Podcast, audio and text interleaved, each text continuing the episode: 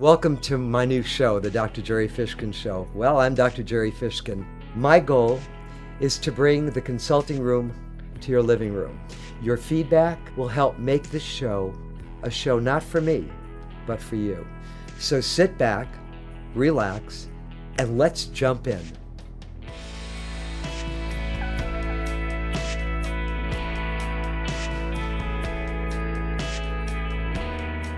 Hello, I'm Doctor Jerry Fishkin, and welcome to my show. It's a pleasure to be here with you again on Therapy Cable dot com. My goal is to bring you the most sought-after information and ideas trending today. Bit of my history, for those who don't know me. I hold a P H D in clinical and professional psychology, and I've been licensed as a psychotherapist since nineteen seventy. I'm the author of three books on occupational stress and burnout, and my new book, The Science of Shame and Its Treatment, was published last year by Parker's Brothers Publishers and distributed by the University of Chicago Press. Now, this book is now the winner of the prestigious Eric Hoffer and Forward Indies National Book Awards for Best Psychology Book of the Year, and I'm very, very pleased and thrilled to have that honor. Today's episode is on stress and burnout. A bit about that history. My introduction to stress and burnout came about quite by accident. In nineteen seventy-one, the chairman of the psychology department where I was teaching at the time asked if I would fill in for an ailing teacher at our local uh, police academy.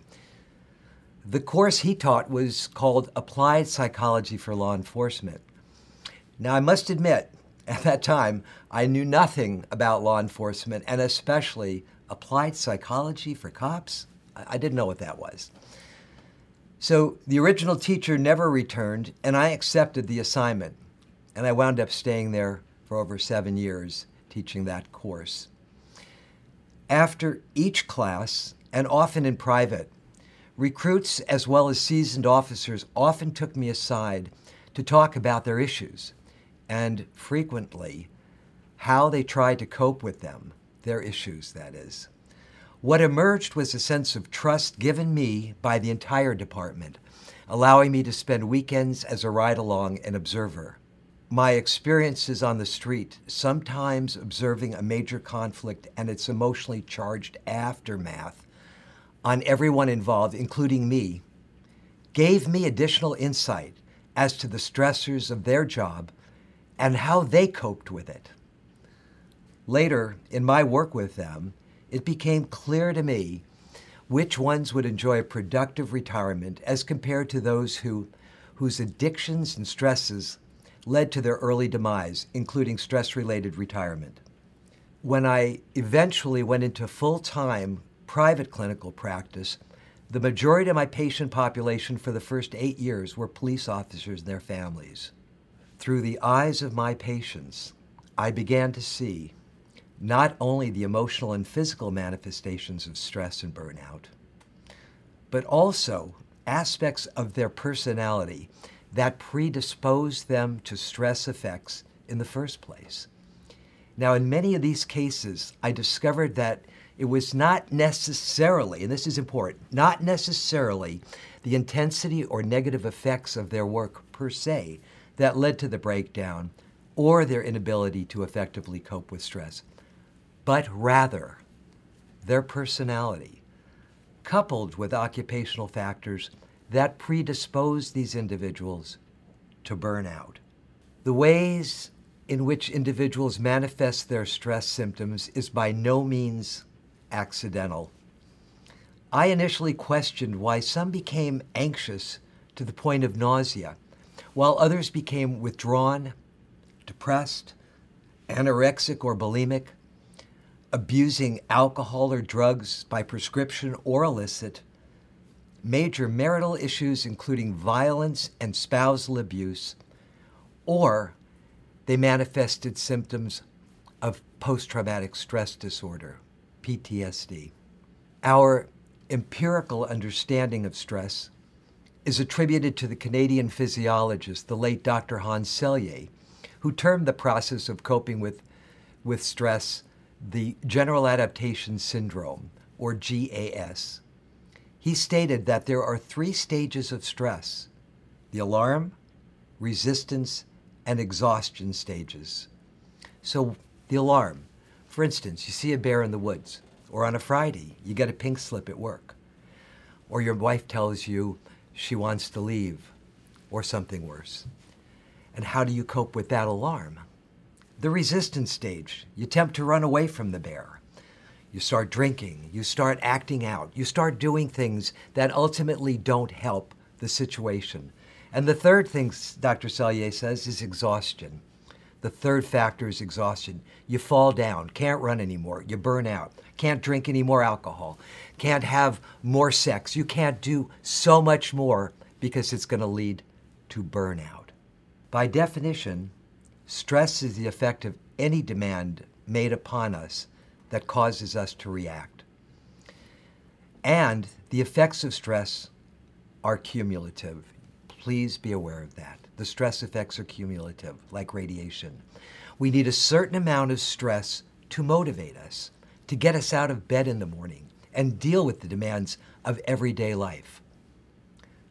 On the other hand, too much stress is energy depleting. When we are repeatedly exposed to a stressor, our natural response is to accommodate and deal with it using whatever coping methods or defenses we have learned over the years. Now, sometimes our actions prove to be counterproductive, leading to destructive or compulsive behaviors, such as excessive eating or frequent binging, substance abuse, including alcohol, drugs, and other chemicals, excessive use of power or authority, becoming heavy-handed, if you will, workaholism, trying to avoid your problem by flying into work. That would be like the resistance stage. And so you work and work and work, but it still doesn't reduce the stressor. In fact, it creates more of it. Compulsive spending. We call that, you know, retail therapy. It doesn't help. It only creates a bigger problem at the end of the month when those bills come in. And now you're really responsible for your acting out. Compulsive sexual activity, or the opposite, lack of sexual desire or drive. Sometimes folks engage in uh, compulsive sexual activity as a means of trying to bolster their ego. Again, this would be Uh, what we would call the resistance phase, again. But it doesn't help. It really doesn't resolve the primary issue. Next one, hostility or emotional withdrawal, including spousal abuse and family violence. What I have seen with regard to hostility and emotional withdrawal, including this spousal abuse, is that often folks who are suffering from extreme stress need to act it out. And it's kind of like an overinflated inner tube. Uh, something is going to pop. And oftentimes, spousal abuse and family violence is the is the answer for, for these uh, folks who act out. If left untreated, these symptoms will lead to increased frustration, anger, despair, demoralization, and ultimately depression and burnout. In a worse case scenario, attempted or completed suicide might result. And that would be a shame. That would be horrible. It is most important to note, however, that all of the stress in our life is not caused or precipitated by external events. In fact, most of us create our own stress by maintaining myths or unrealistic expectations of what we believe we can do or need for our lives. The term stress refers specifically to the alarm or activation state of alert. The term stressor refers to any signal triggering a response. And the term strain refers to the mental, emotional, and physical expenditure of energy required to cope with chronic stressors, whether external, internal, or a combination of both, which, in most cases, is usually the situation. During the process of psychotherapy, after the symptoms of stress had abated, I began to see marked similarities among those that burned out entirely from their occupation versus those who had reached a significant degree of stress and did not burn out. Those that did not burn out were able to restructure their thoughts about themselves, their role in the workplace, and especially commit to an honest appraisal or reevaluation of their needs and values. In almost all cases, though, victims of burnout were unable to return effectively or resume their profession or occupation. Burnout is both a process and a condition or state of being. It's not like an on and off switch. While some writers prefer to emphasize the process of burning out, others choose to focus on burned out as a separate entity or group of symptoms. Either way, the behavioral and emotional effects appear to be the same. Burnout is defined as mental, emotional, physical, and spiritual exhaustion operating on all of our subsystems. Some of the more profound symptoms of burnout include exhaustion, which is a depletion of energy and drive. You just can't get out of bed. You're just so tired. Pervasive feelings of helplessness and hopelessness.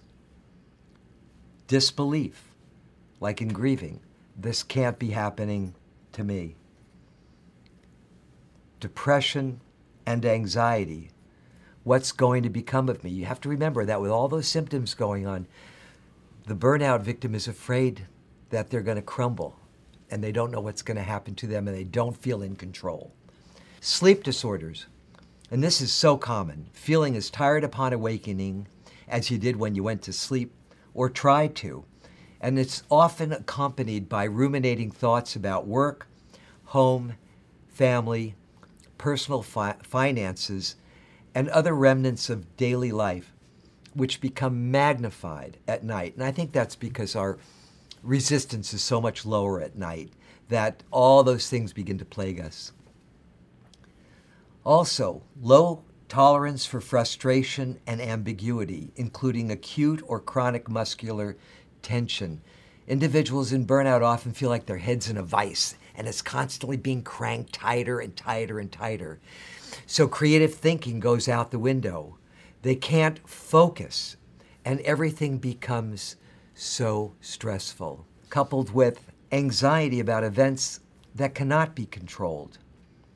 And that's typically because folks in burnout, people in burnout are thinking about the future and wondering what's going to happen, and that creates what we call anticipatory anxiety. This follows susceptibility to illness, injury, and chronic pain.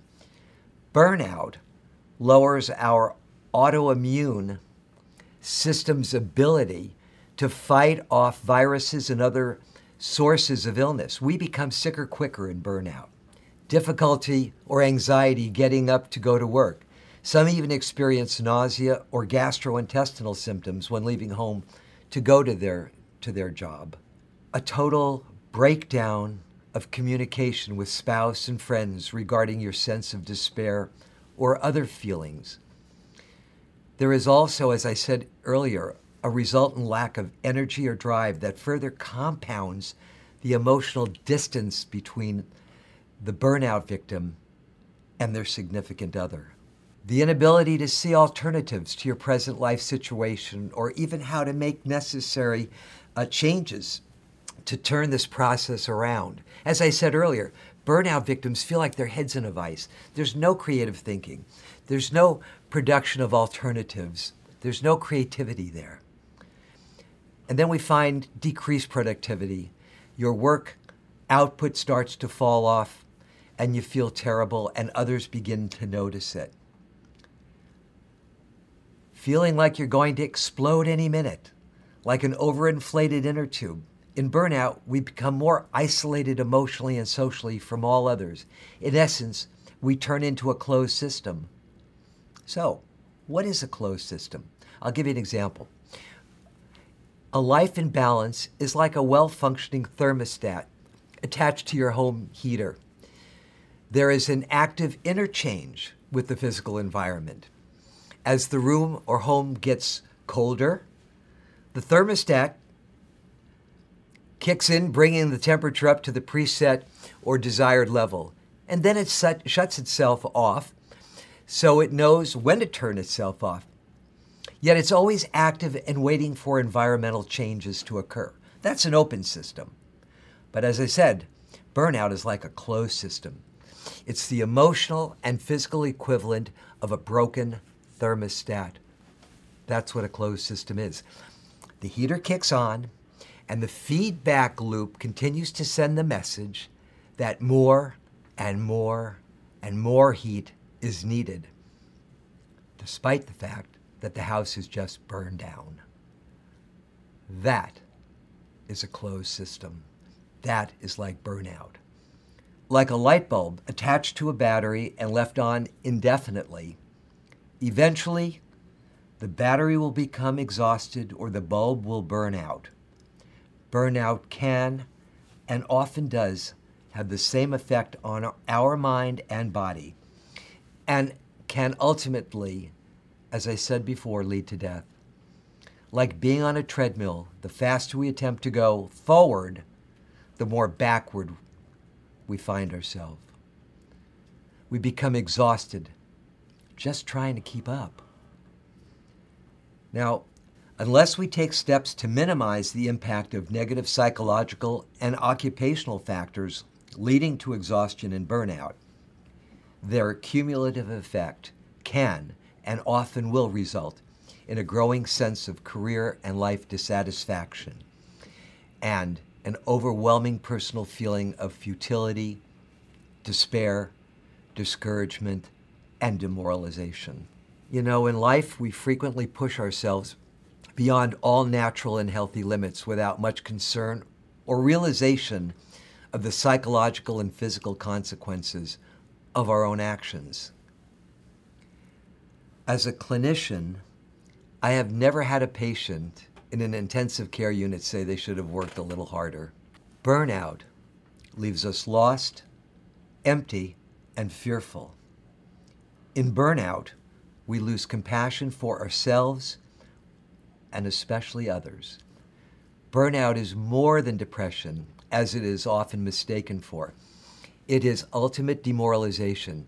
It is a slow, insidious process with pernicious effects on one's life and the family process as well. Everyone is affected by burnout. I want to thank each of you for being here with me today, and I look forward to seeing you on the next episode of my show, which will discuss therapist burnout. I hope you will follow me on Twitter, Instagram, my Facebook page at d r gerald fishkin dot com, or my email. And you can see it all right here on the screen. Remember, my show intends to be completely interactive with you, my viewers, so please let me know what you think.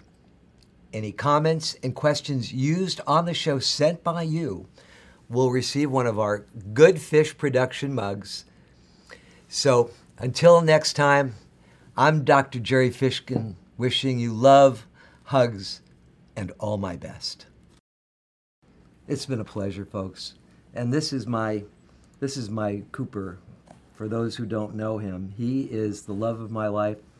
He just had his eleventh birthday a couple of days ago. So we want him to be immortalized, right, Poopies? Huh? Because he's pretty, pretty much the happiest little guy in the whole world. Huh?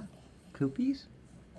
Say hello. Say, hi, everybody. I'm Cooper, and I love the Doctor Gerry Fishkin Show.